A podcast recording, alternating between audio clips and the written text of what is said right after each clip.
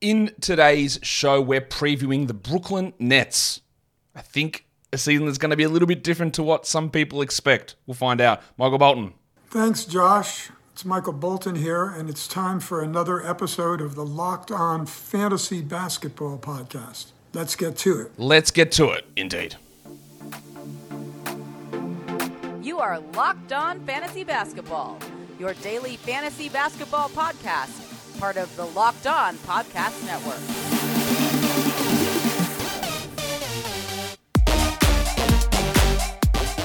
Hello and welcome to the Locked On Fantasy Basketball podcast brought to you by Basketball Monster. My name is Josh Lloyd and I'm the lead fantasy analyst at basketballmonster.com. You can find me on Twitter as always at redrock underscore on TikTok at redrock underscore and on Instagram at Locked On Fantasy Basketball. Thank you for making Locked On Fantasy Basketball your first listen every day. We are free and we are available on all platforms. We're going to talk Brooklyn Nets.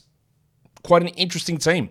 A very different team to where they were at this time last season. So, we might as well get in and, uh, and talk about them right now. The host of the Locked On Nets podcast is here. It is Adam Armbrecht. Adam, welcome back to the show. Yes, sir. Happy to be here, man. I feel like uh, more than once a year for fantasy purposes. That wouldn't hurt, but I'll take the invitation when I get it. Yeah, we're here to, to talk about the Brooklyn Nets, a team that when we did this show last season, it was a very, very different looking squad. Um, and we're going to talk about if it is a different mindset, I guess, with this team. We're going to go through some of the basics before we get into some of the, the deeper questions. Let's have a look at the changes of this team, and there's plenty of them. They bring in two first round draft picks, Dariq Whitehead and Noah Clowney. They sign Lonnie Walker, Dennis Smith, Trendon Watford, Darius Bazley. They draft Jalen Wilson in the second round also. And they lose some older shooters, Seth Curry and Joe Harris. Edmond Sumner's gone, Yuta Watanabe's gone, Drew Smith, Patty Mills, Moses Brown. Now, I would argue that there are four of the very best three point shooters in the entire NBA that have left this team. Yes, three of them are quite old Curry, Harris, and Mills. Uh, Watanabe was like a 40% shooter last season as well, and they're all gone. And while Dariq Whitehead was a good three point shooter in college, he's going to be injured, and they didn't really. Didn't really replace that loss, and some of that loss was deliberate trading away Joe Harris, creating cap space for Cam Johnson's extension. But that is a definite three point percentage, just as an overall three point shooting talent downgrade. Yeah, 100%. I mean, there's no way around it. You can look at Lonnie Walker and say that there are sample sizes that say he can be successful, and look at the perimeter shooting. Some of the uh, above the break three point shooting is there. Not as consistent as any of the guys that left there. You can look at Cam Thomas and say that he's a guy that shot 38% from deep and shot over 40% from everywhere except above the break, but a very small sample size, not a guy that's proven. So it's one of the things we talk about. This is a roster that has changed and has not one to one replaced a lot of the losses it is a very different roster. A lot of those guys are older, as we said. Mills, Curry, and Harris are all 30 plus, 35 in some cases. So they are bringing in a lot of younger pieces. But I'm going to get to the, the big elephant that's in the room here already. Let's talk injuries. We'll talk Dariq Whitehead in a second, but where, where, are we at with Ben Simmons? Like, what's the what's the story with his back injury he had last season? Again, like we see workout videos. Like, what's going on? Are we ready to go? How much are we putting zero trust in his health for this season? Uh, it's hard. So the timeline around the back recovery of 18 months, like he'll be coming up right on that as you get to the point of the regular season. So that's exciting. That's encouraging. The memo coming out of Brooklyn, and you've heard this from Cam Johnson and others, is hey, he's excited. He's going to be 100% or very close to it. But no, until we see it on the court, you can't put faith in it. Though it's hard not to speculate how he fits into this rotation because he can be a very impactful player for Mikal Bridges, for Cameron Johnson, and others if if if he's 100% healthy. Yeah, we're going to get into that in just a second. Um, you're right. Like I, am not going to trust it until I see it for an entire season. Like I don't even care if he's there opening night. I don't care if he plays through October and November. I, I want to see him play more than 30 games. I want to see him not yep. get hurt in February. Like then I'll go. Okay, we're, we're ready to go. The back is fully healed and we're we're fine. But I, am not ready to say that at this point. I'll have some cautious optimism, but I'm not uh, I'm not believing it until I see it. Until we, we reconvene at this time next year. Go, oh yeah, that was interesting. We saw Simmons play during the season. So we'll see how that goes. The other one is Dariq Whitehead, who had a second foot surgery just before the NBA draft. We didn't get to see him in Summer League, which I think takes it always when you don't see a, first round pick play in summer league, people go, "Oh, what, what, what do we pick this guy?" Like, "Oh, maybe we should have done something different." What is the plan here for Whitehead and the recovery from his foot injury, which is the second foot surgery he has had? The Nets have a lot of experience with foot surgeries. Obviously, Brook Lopez, uh, Caris LeVert in recent years there, and the, their team doctor has been dealing with Whitehead and that injury for a while. So, are they just planning on not quite a, a redshirt year, but a very minimal first season? Do you think for him?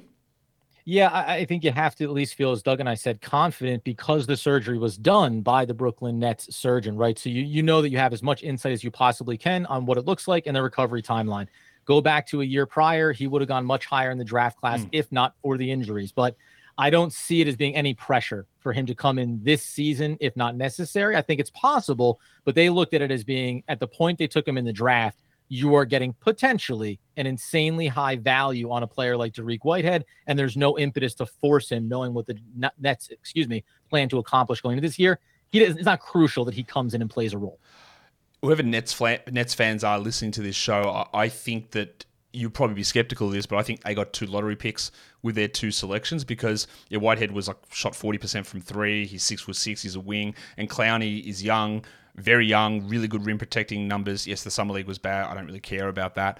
But what I'm looking at with those two is they were two of the youngest players in the entire draft. I think two of the five youngest players in the entire draft class, and they yeah. chose those guys back to back. We'll talk about that more in a second. But there is a very interesting thing we're going to talk about. I put out a week or so ago my projected starting lineup for the Brooklyn Nets and I didn't have the same one that you had here, but I've spoken to your co host Doug about this as well, and he is in absolute complete alignment with you in that you think that Ben Simmons is going to be a starter on this team. So you think they're going to go back to the Simmons sort of point guard situation, not in the situation where he was strictly a Nick Claxton backup at last season. So you think that him and Claxton will start together along with Dinwiddie, Bridges, and Johnson. There's no question that those other four guys start. I had Finney Smith in there over over Simmons. There's Royce O'Neale in that mix as well. But that is multiple people now, you, Doug, and other people I've seen who have been like, no, no, the, the plan here is for Ben Simmons to be a starter. Um, what can you, yeah, what sort of light can you shed on that for us? Yeah, I, I, think you know we say it there that until I see the proof that Ben Simmons can play, it's hard to put a lot of stock in what you hear about him. However, if he's healthy and playing, then he unlocks a lot of this for this team. You think about the other iterations, the superstar version with Durant and with Kyrie Irving. Well, Ben Simmons represented a defensive stopper, a guy you could hang your hat on, and potentially doing those things for you on that end of the floor. Now, in this iteration, the Nets are a defensively deep and versatile team. So, the biggest talking point with Ben Simmons to me is what he can unlock offensively. If he shows the ability to attack players coming out from the paint on him, get at the basket, open up some of the defensive spacing, it's going to afford guys like Mikal Bridges and Cameron Johnson to have a much easier time. So, he is a bit of an unlocker for this offense. And outside of adding Dennis Smith Jr., they did not go out and strictly address the pure point guard role. Ben Simmons has that in his game if he's going to be playing. And if healthy, then you have to put him in the starting rotation, I think. He's pretty clearly the best passer on this team. There's no question about that. Like Bridges is a below average passer, although he's improved there. Cam Johnson's a nothing passer. Nick Claxton has got a little bit of stuff, but not really. And Dinwiddie's okay, but I, I would say from well, let, us just be with Dinwiddie. He's had moments when he arrived in yep. Brooklyn last season. The assist rate went absolutely through the roof. It it went bananas, and I don't. I think that's more through necessity in that the other guys had no real ability to do that, and he might sort of settle back into his combo guard ish sort of role. He's not a bad passer. Don't get me wrong, but he's not the the elite sort of uh, passing point guard that some teams need. That the question's going to be, of course, after losing all that shooting we detailed earlier, is how does Simmons and Claxton coexist together. Like, what did you see from the minutes that they did share the court last season that makes you think that that is a viable combination? Yeah, I, I, think even though, and you have to think about the guys that are going to be on the floor with them, despite the fact that neither of them are, are going to be shooters, they're going to be non-shooters by all intents and purposes.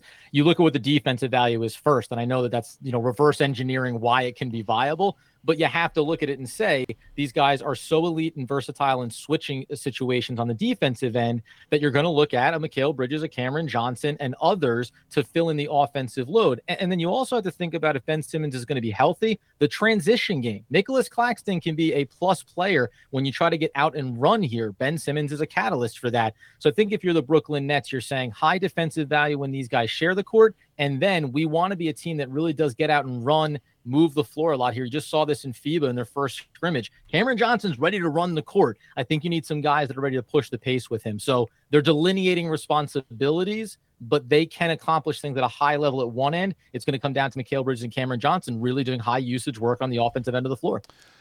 We're going to talk about your rotation in just a second, but today's episode is brought to you by FanDuel Sportsbook. Football season is here, and FanDuel is giving you the chance to win all season long. Yeah, because right now, when you bet on a Super Bowl winner, you get bonus bets every time that they win in the regular season. So you might bet on the New York Jets or the New York Giants to win the Super Bowl. And every time that they win a game in the regular season, your bonus bets, they just tick up. And you can use those bonus bets on whatever you want, whether it is other futures on, on head to head, money line matchups, spreads, player props, over unders, whatever it is. Whatever team you pick to win the Super Bowl, you get those bonus bets for every victory. So visit fanduel.com slash locked on. Start earning bonus bets with America's number one sportsbook. That's fanduel.com slash locked on. Don't forget to gamble responsibly. Let's go into the rotation. So on your bench group there, you've got Dennis Smith, You've got Cam Thomas, Dorian Finney Smith, Royce O'Neale, Day'Ron Sharpe. I would say it is absolutely a lock that Dennis Smith, Dorian Finney Smith, and Royce O'Neale are a part of that group, especially Finney Smith and O'Neale. The thing that stands out to me here is that recent signing Lonnie Walker, who some people think to see him is an awesome player, he isn't, but he is not in that group of guys. And you've got Day'Ron Sharpe in there, sort of, which would take the Simmons at centre minutes away. Um, let's talk Cam Thomas because I know he's someone that plenty of fantasy people were very enamored with for three games last season. Is this like where where is he? Because clearly, yeah, he scored forty points three games in a row, and then Jacque Vaughn says, "Nah, like you're not playing." What, what are the issues? How does he address them? How does he get back into the good graces where he can um, provide value when he is not the only offensive player on the court? Yeah, I, I, think you know it's like back into the good graces. It might be the graces for the first time because we've never seen him really get an opportunity with this coaching staff or the previous coaching staff for this organization who drafted him. But um, one of the things you can point to first and foremost is you do need a guy on ball that can create his own shot and get you buckets. That's what this team really lacks. So I yep. put him into this rotation because I think that's the easiest one to one solve for what you're missing here the confidence level that the Nets are going to do this, that's another story. But the other thing you can look at actually here is one, I mentioned the three point shooting earlier. That's gone up year over year. He gets to the free throw line a ton and at an elite level. So he has that in his bag. It's just really going to come down to can he be successful with the other players on the court? And if you actually go back and look at the sample size with him and Ben Simmons, like Ben Simmons can actually be a good unlocker of Cam Thomas. So if you end up putting those guys, you know, positionless basketball in the backcourt together, I think that Simmons can actually set up Cam Thomas to be successful, have to wait for his opportunities off ball, and then afford him to dominate and go attack. So he makes the most sense to me. I, these are almost ceremonial. They're two players that have been on this roster with Day'Ron Sharpe as well, because the sample size doesn't say they're going to use them. In Cam Thomas's case, he fixes or provides what this team currently lacks. I agree because they don't have that that guy. The Bridges did step up quite a bit in, in that role yep. last season. I'll talk about him now, um, but they don't have that other player. And, and, again, Lonnie Walker isn't it. Cam Johnson can't really create. He's for himself that level. Did we? can try, but he's highly inefficient. It's really just about Thomas buying in and doing anything that doesn't get him onto a ball is life highlight tape. Like that's really what it's about for him. Like pass, defend play team ball. Like there's just so many things. We know we can score. That was the thing coming out of college, but do something else. And I do think that clearing out of the Harris and Mills and Curry and these guys means that the front office is going, Jacque, like, let's see what happens here. Like, let's get him into the rotation. Although they did sign yep. Lonnie Walker. Um, get him into the rotation and we'll see what goes on. Now, Mikal Bridges, really huge step up from him heading over to Brooklyn last season. He was already sort of trending upwards with all the injuries in Phoenix, but he headed to Brooklyn last season and really started to take over usage went way up. But I want to talk about one thing about his game when he joined Brooklyn. He was he took way more mid-range shots than basically anybody in the NBA during that time. He upped his mid-range percentage from 43% in Phoenix, which if you go back to his numbers, looking on um, cleaning the glass, they're insane. As a rookie, 14% of shots from mid-range, then 18, then 22, then 36, then 43 in Phoenix, all the way up to 48% of his shots as mid-ranges in Brooklyn, and that meant that he, he didn't change his percentage of threes. He just never didn't get to the rim. He went from 25% at the rim down to 20%, and his rim attempt numbers have dropped every season since year two. So he's sort of settling a little bit. Now they went in at a really high rate. I have concerns when you rely upon elite level mid range shooting and you're not getting to the rim as much that there can be a lot of fluctuation and there can be a level of flukiness is not the right word, but a level of hey, maybe this is not sustainable as a shot diet. How did you see, like from watching the Mikal Bridges experience and all of those uh, mid-range shots that he was taking? How much confidence do you have that he can maintain that level of production? Yeah, it's interesting, at least. And by the way, it's not the one to one comparison, but the Brooklyn Nets had a guy in Kevin Durant that was unstoppable. So when you talk mm-hmm. about a player like that and he's taking a lot of mid range shots inside the arc, you say, well, that's less, right? Three points is more than two. Unless you're hitting the two pointers at such a high clip that it's just valuable because the defense is consistently giving you that. They're concerned about the perimeter shot. Mikal is more than competent from beyond the arc. So I think it opens up those spaces for him. You bring up a fair point around the consistency. It's funny. Um, Cameron Thomas going at the rim 63% in his true shooting percentage attacking and getting downhill. So there's this idea of we'll go finish right? But but i think that the one thing i'm curious about is Mikal Bridges leaned into an area of the court and his game that was successful for 27 games last year. Does that maintain? It's going to be a new starting rotation. It's going to look different with ben simmons. I think you actually could see better spacing around the basket and you may find Mikal Bridges getting back at the rim with more consistency. There's some question mark about what we saw from certain players at the end of last year versus what they truly want to be as Brooklyn going to the next season. So the, the difference between what he did in Phoenix and what he did in Brooklyn is stark. As I said, he already jumped up those yeah five percentage points in terms of percentage of shots taken from mid range, but he also converted them at seven percentage points better as well. So not only was he taking more, they were going in more. But the fact that they had that such such a level of a jump makes me feel that there is a level of instability in that overall efficiency, which is what a lot of Mikal Bridges' fantasy value gets his hat hang on. Is that well look look at how well he's shooting and look at this high level efficiency. But if that does fall away, and his effective field goal percentage did drop down to 54% uh, last season after hovering at over 60 for the, the two previous seasons. So the extra usage had a massive, did have a massive overall impact on his efficiency. And I just think relying on that steady diet of mid ranges can sometimes lead you to a little bit of a risky proposition in terms of repeatability of all those numbers. But he's awesome. The the value that he provides is fantastic. I've got more questions about that that'll come later on. But let's talk about the young players on this team because it's a, it's a clear focus. We talk about getting rid of all of the old guys out of the squad. And look at that. There's six guys here under the age of 23. Cam Thomas is still 21. Trendon Watford, who they got for nothing, who I, I think, honestly, I have no idea why Portland cut him. And I think getting him is like I think it's a better signing than them signing Darius Bazley, to be honest. And I wouldn't be surprised if Trendon Watford's in the rotation over uh, Day'Ron Sharpe. I think he's a really good player. Dariq Whitehead's 19. Noah Clowney's 19. Jalen Wilson's 22, who had a really good summer league. I don't really think he's an NBA rotation player, but that's a separate point. And Day'Ron Sharpe's only 21. So a clear change in focus here to me. It seems that we talked about it already with the draft, but just six guys under the age of 23 with a few of those guys going to get rotation minutes. Yeah, listen, I mean, you mentioned there about Trendon Watford. I'm really high on him. He's one of the few players that I plucked out over the course of the offseason and said the Brooklyn Nets should be targeting him, and they actually did convert uh, just recently picking him up. And to your point uh, around the minutes with Day'Ron Sharpe, I actually think that that's accurate. He's 237 pounds. He represents some more of the bulk that the Nets have in a very limited quantity. And he also has the second longest reach behind only um, Nicolas Claxton on this roster. So while you may not think of him as being a traditional five and really banging bodies, the Nets are going to be a small ball lineup driven team. Mm-hmm. So when I put Day'Ron Sharpe in the front end of that roster coming off the bench there, I look at Trendon Watford as someone who can nip at his heels certainly and steal those minutes because the team needs to be a more athletic. And Day'Ron Sharpe is, by NBA standards, one of the least athletic players that they have in this group. Um, some of these guys, like Dariq White and Clown, we talked about earlier, they're going to be wait and sees, and that's fine. And then the Jalen Wilson one, that's interesting because – depending on how the season goes, I can see him getting some minutes at the back end of the season and trying to evaluate if he can be a consistent player with that size, some consistent outside shooting. So there's real value here, but the dedication has been to taking chances on young players that can convert to contributors down the road. This is what this season's supposed to be about for the Brooklyn Nets a couple of points there. Trendon Watford, for people who play fantasy, is what some people thought Oshae Brissett would be a couple of years ago. This guy who steps up into roles and could be a bit of a shooting big man and play four and five. That's what Watford is. It's not Brissett. Like Watford is that guy. And the second thing is with Jalen Wilson, just to expand on my point that I'm not really sure he's an NBA player. He put up great numbers, right? Yeah, or NBA rotation player, great numbers in summer league.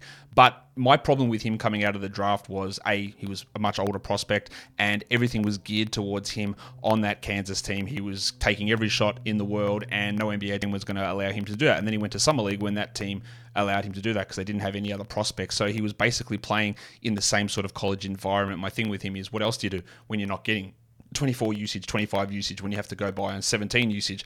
Can you defend? Can you pass? Can you shoot at a reliable level? And that's what I'm not convinced about. Those guys who are big man on campusing all the way through college, um, doing it as 50 year seniors and at high usage where a scheme is built around them. How do you translate your game to the next level when you're going to be nowhere near that? And I like his size. I like some of his rebounding ability, but I, would like to like I, ha- I still haven't seen it because in summer league it was geared around him as well because of the lack of the other prospects on that squad. So that's my skepticism with Wilson is that put him in that environment, much like hey, put Cam Thomas on the summer league team and he's going to be the MVP. But when you've got to fit around other guys who have superior abilities, can you scale your game back? And that's sort of what I think I want to see from Wilson this season. If you can do that, then by all means, he's got the ability. But that's part of my issue is the production came from yeah BMO seeing people like just being that guy who everything was just funneled towards. Yeah, age is going to be a factor here, right? When you're an older prospect, there's a reason for that. Could have a higher floor than most guys walking to the NBA potentially, but the ceiling, right? That's the question mark with him. So it's something to be excited about. But I think you're correct from a fantasy perspective. Don't go putting your eggs into this basket with Jalen Wilson anytime soon. And hey, look, if you get a, a semi-rotation guy from pick 51, it's a huge W anyway. So not yeah, yep. it's not a bad pick by any means. Let's get to a couple other questions. This is a team again, cleared out the old guys, got the young guys in, but were very reticent to move off of Mikal Bridges, paid up big for Cam Johnson, who are both older than you expect. Because the impression is they're like 24. They're both like 27, 26, 27.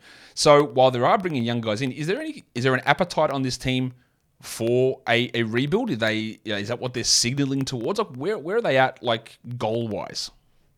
I, the goal is to make the playoffs again. It's to be a competitive team. You you have Mikal Bridges and you have Cameron Johnson. And to your point, there uh, especially Cameron Johnson comes into the league late, and then you sit in smaller roles elsewhere. So by the time you get this big opportunity, it just looks different.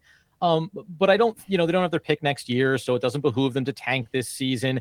And I think you hate to say culture or just resetting the tone it's hey, they're one of the more consistent teams. Take this that they've gone to the playoffs year over year the last handful of seasons. I think that that matters, and if you can develop these young guys in the background, I think about this as kind of taking the uh, you know taking the summer abroad for, for a kid coming out of high school before you go to college. We've got a year to assess and evaluate our options. And then as we work through it, we can kind of make really uh, clear decisions about a Dorian Finney Smith, who still has a team friendly contract at the deadline, Royce O'Neale expiring, these young players, Cam Thomas being among them as well, right? Let's just get clarity here around Cameron Johnson and Mikal Bridges, and then we'll know because we still have them under contract now and next season, the year after. These are always going to be movable guys that other championship teams will find highly desirable. All right, so here's a question. I don't know how easy you can answer it. Who, who's the core of this team? Well, it's Bridges, it's Johnson, it's is it Claxton. Like, are they the are they the core? Should or should they be considered ex, uh, yeah, non-expendable or guys that you won't trade? Because there were whispers about a Claxton deal perhaps in the offseason. Bridges was floated a lot of the time by me because I'd heard about it in terms of a Portland deal with their pick as well. Um, is is that a core that gives you confidence for the future? Is it a core that is untouchable? Or how do you view that?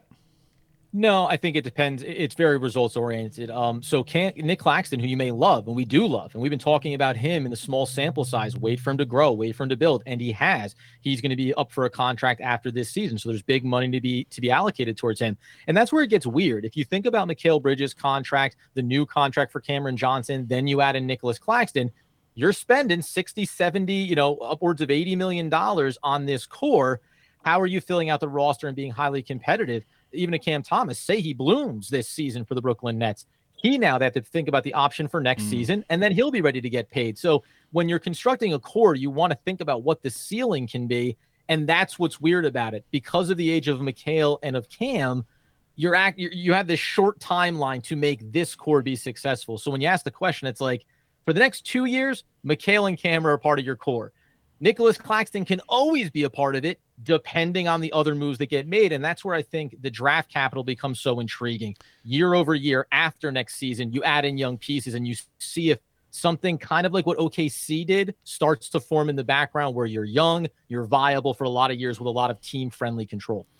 The thing that's the, the problem, I think, here is that you're right is that the timelines of these guys don't match up, and you probably should be looking to see if you can cash in with big hauls for some of those guys now. But you don't control your own draft pick for the next three years. Is two outrights going to Houston and a pick swap in there as well. And yeah, the Suns picks are coming in. There's a Mavs pick coming in. There's a lot of picks coming in, but they're not your own. So you're not controlling your own um, destiny in terms of where where your pick lines up. Now there is a chance that you could be worse than Houston in one of those years, and you wouldn't have to do the, the pick swap down there. But you still don't have full control over that pick for those next three seasons, I believe it is, which does make that like while it might be the best time to cash in on absolute you know pre-prime Cam Johnson and Mikal Bridges, it doesn't really make any sense to do it because you're not gaining the benefit of you get the other assets, but you don't gain the benefit of your own draft pick being higher. That's what does make it a, a tougher sort of situation in terms of how to build this. Who's a uh, who's a breakout candidate on this team?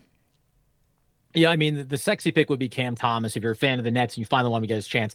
I actually think Cameron Johnson is like the yeah, easy one because when you go look at the usage rate between him and uh, Spencer Dinwiddie this past year, he's sitting at 20%. Dinwiddie's sitting at over 22. Just flip those numbers and then have it be a little bit stronger, right? Just on usage alone, you should see a big uptick. You saw him in the playoffs, 18 over 18 points against Philly in those four games. Now you mentioned about percentages dropping a little bit for guys. His three point shooting took a big dip coming over from Phoenix with Brooklyn, so he has to get stronger there but I do expect an expansion of his game where he gets to the basket a little bit more, uses the full repertoire, and then again, just by volume alone, he, he's a guy that's going to statistically, in quotes, break out kind of regardless of what else is happening. They don't have a lot of offensive weapons. I agree. Look, he played 25 minutes tonight with Phoenix. He played 31 with Brooklyn. The usage jumped up uh, two usage percentage points. I think it's going to go even higher. And the thing that I talk about this all the time on the show, where you have an outlier production in a certain category, and then if someone drops off, it looks like a huge hit. And you just you just even illustrate this point perfectly. You see, he suffered a huge dip in his three point percentage. Yeah, because he was shooting forty five percent in Phoenix from three, which is like an unsustainable number, and he dropped to still a well above average 37%. So he was still really good, but he just wasn't breaking world's level of shooting. So I think he's going to bounce back to, to that 40 number relatively easily. But when you're sitting at this high level, there's literally only one way to go, and that is down. And that's what happened to him there. But what he did do, interestingly enough, is he did see that mid-range percentage jump way up from 31% um, shooting in Phoenix up to 47% with Brooklyn. And like Mikal Bridges, he started taking more of his shots from there and less from three, which is a little concerning considering how good of a three point shooter he is. So maybe there's a little shot diet concern there, but we'll see. What about a regression candidate? Who do you think might be stepping back a little bit? Oh, that's man, that's actually an interesting. Well, I mean, I think it'd be probably pretty easy to point at a guy coming out of the second unit like a Dorian Finney-Smith because I yeah. I don't know what the functional role is here for him. Like, again, athletically wise, it just seems like he doesn't quite fit what they want to be doing. But you could even look at Spencer Dinwiddie. I mean, if we just want to think about that's what he did true. coming over from mm-hmm. Dallas, mm. it's like now his three point shooting went absolutely in the dumpster when you don't have Luka on the court with you. But the assist numbers, just everything, it's so funny. Doug and I talk about how he's 30 years old too. Like yeah. he's in the old group on this team with Royce O'Neale and Dorian Finney Smith. He maybe is a guy that the Nets should be looking to move off of. I don't see how his production, his usage is going to go way down this year for sure too. So I think just from the way he's going to function in this team, especially if Ben Simmons is healthy and playing, expect him to take a big time dip here in terms of how he's used. Who's the most likely player to be traded?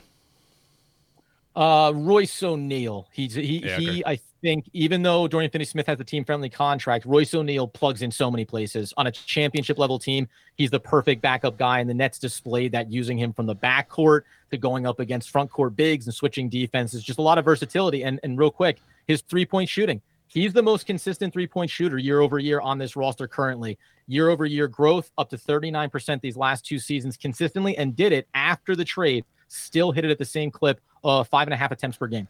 I would, uh, if you don't want to feel sick, I, I, wouldn't encourage you to go check his um, rim finishing percentages last season because they dropped about 15% from where he was in Utah. He finished at like one of the, the worst in the entire league. So I was talking with David Locke yesterday about this on the Jays. He's talking about how Royce O'Neale improved his finishing so much. I go, yeah, go have a look what happened in Brooklyn. It was uh, it was pretty bad. It was like ninth percentile in the entire NBA at uh, finishing at the rim. Let's get to some win totals here. Last season, this team was 45 and 37, and we're looking at that with our context. Oh, that's pretty good.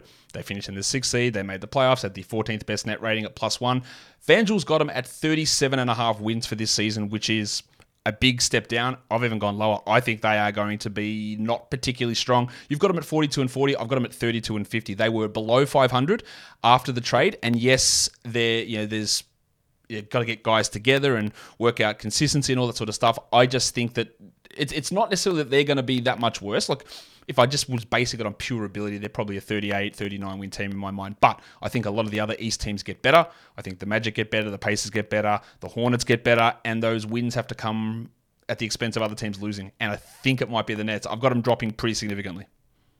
Yeah, it's funny. When we say 37 and a half from FanDuel, uh, I think it, like if I was setting it, I'd say 38 or 39 and a half would feel more like a nice number. And me going 42 is definitely going to be on the high side. You know, them being a 500 team or slightly below. You mentioned what they were in those 27 games. Again, I hate to be doing it, but the Ben Simmons component of this, I think, does change things significantly. The reality right now is they are not a strong offensive team. They don't have a lot of weapons. They don't have a lot of perimeter shooting. It's going to be funky. In some ways, I'm I'm looking at the defensive end and all the versatility that they have on this roster and saying we're going to grind you down and we're going to try to really gut out some of those wins. And it may come to what you said.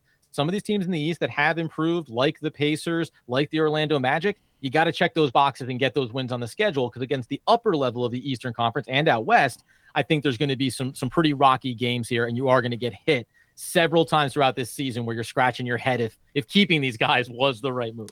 Yeah, the way that I go through and do it is I look at everyone's record last season and I put sort of guess guesstimating wins. Like, do they improve? How much they improve? And I go through it, and then I total up the wins to make sure it equals the same amount for the season. And I look at it, and I'm, I'm always over, right? Because I'm always a little bit more optimistic. I'm like, okay, so realistically, which of these teams is not going to achieve to that level? And in the end, like the Nets were just one of those teams I just had to keep knocking down. Because I go, do I feel more confident that the Pacers got better or the Nets got worse? And I think the Pacers got better, and mm. I, I keep looking at it that way. And that ended up maybe 32 is too low, but I just think that the not that the writing's necessarily on the wall, but it's just it's it's teetering there, and we'll see what they end up doing with it. Now we've got one last thing to do, Adam.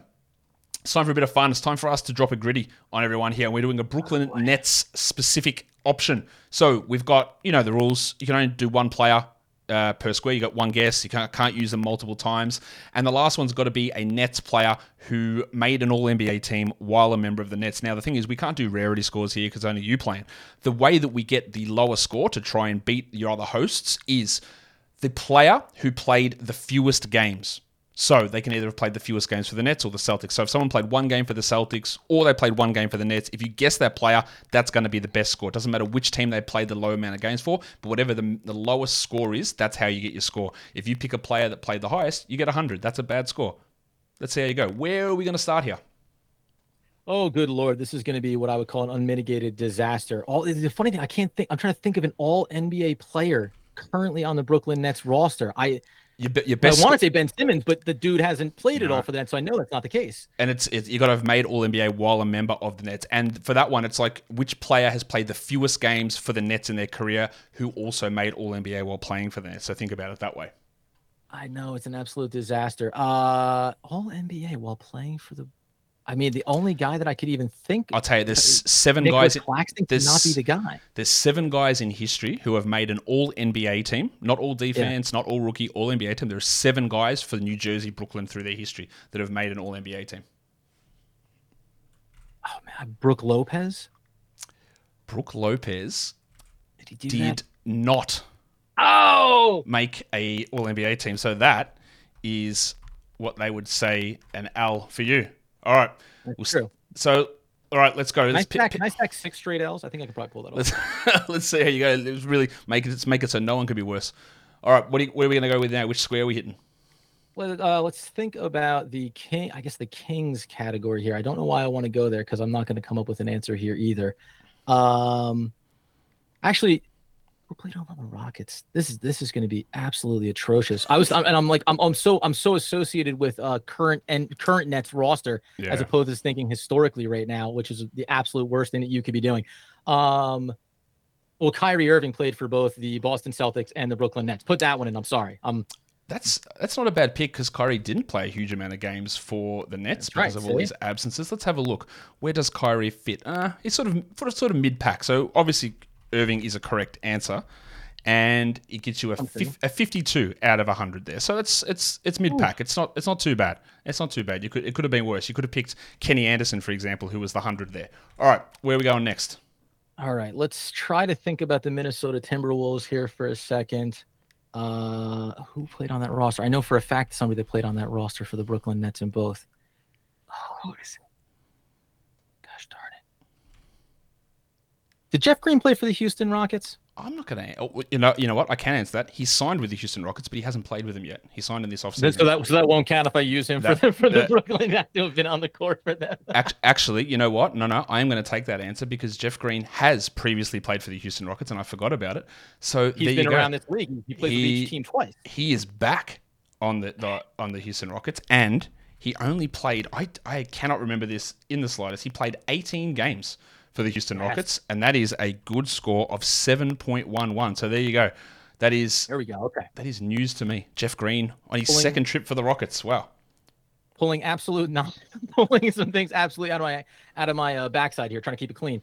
Uh, the Atlanta Hawks. I keep telling you where I'm gonna go, and then I switch when something pops into my head. Mm. I know the Atlanta Hawks have crossover guys here. Um. Oh, oh. Joe Johnson. Joe Johnson played for both the Nets and the Hawks. Joe Johnson did play for the Nets and the Hawks. That is 100% correct. Unfortunately for you, Adam, Big sample size. Joe Johnson played the most games out of anybody for those two teams. So that is a big fat 100 for you on that one as well. So there we go, Joe Nice. Johnson. So let's do. Oh. We've got Minnesota or Sacramento. All right, Minnesota, Minnesota. Oh, uh, this is another bad one too because he played a lot of games. But I'm just let's let's just move this thing along here. I'm not going to win this, obviously. Uh, D'Angelo Russell played for the Nets and for the Timberwolves, so you can put that probably a hundred ish. No, no, it's not. It's not hundred. It's it's not great, but it's not hundred. It's Okay, 70, 77.11 for D'Angelo Russell heading over there for Minnesota, and the last one is Sacramento. Kings, Kings, Kings, Kings, man. Who the f played for the Kings and the Nets? This is gonna go. This is gonna like pre. This is gonna like be too long ago, or it's gonna be so so so tiny of a sample size that it's not gonna come to mind here. The Nets should have traded Ben Simmons there. Would have been a killer for this one. Uh, Oh, th- there's there's some really good ones on this in this group actually. Sacramento Kings. God, I'm gonna blank on this, and it's gonna absolutely brutalize me. Uh, we're gonna put the clock on me here in the next. In the next, I'm gonna give myself 10 seconds. I'll give and you. then it's gonna. I'll, then it's just gonna be. I'll give you. I'll give you a hint. They actually made a trade with this team last season. Oh, this is a good one because it is so small. Um, Kessler Edwards played for both these rosters, and that's gonna. Even though I'm not gonna win this tournament, I am going to at least look respectable in a few categories. And you can edit out the part where you gave me a hint. Yeah, I'll, I'll, I'll definitely uh, edit that out. So Kessler Edwards gives you a 6.84 on that thing. Now, something Okay. just happened there on my on my graphic that I just got to change. So All right. 77 for Russ, 6.84. I got two real. I got two lows. You got two lows, Couple of two real highs, cou- disasters. couple of yeah. It's, it's it's not not a bad result. It's not a bad result, and uh, oh, that's it. That that, bring, that brings us right to the end of the show. Adam, what's going on over at Locked On Nets that you can tell us about that's happening in the next week or so? Yeah, obviously we're, we are looking at Trendon Watford and how those rotations happen. Did some episodes on that, and then FIBA is underway, even by scrimmage purposes. So we're looking at how Mikal Bridges, how Cameron Johnson maybe function with higher level talent around them, and, and what the Nets need to focus in on to maximize their potential going forward. Be sure to check us out Go check out Locked On Nets. Adam, thank you for coming on Locked On Fantasy Basketball with me. anytime. And that'll do it for me today. Don't forget, follow this podcast, Apple Podcasts, Google Podcasts, Stitcher, Spotify, and on the Odyssey app. And if you're here on YouTube, thumb it up and leave your comments down below. Guys, we are done here. Thank you so much for listening, everyone. See ya.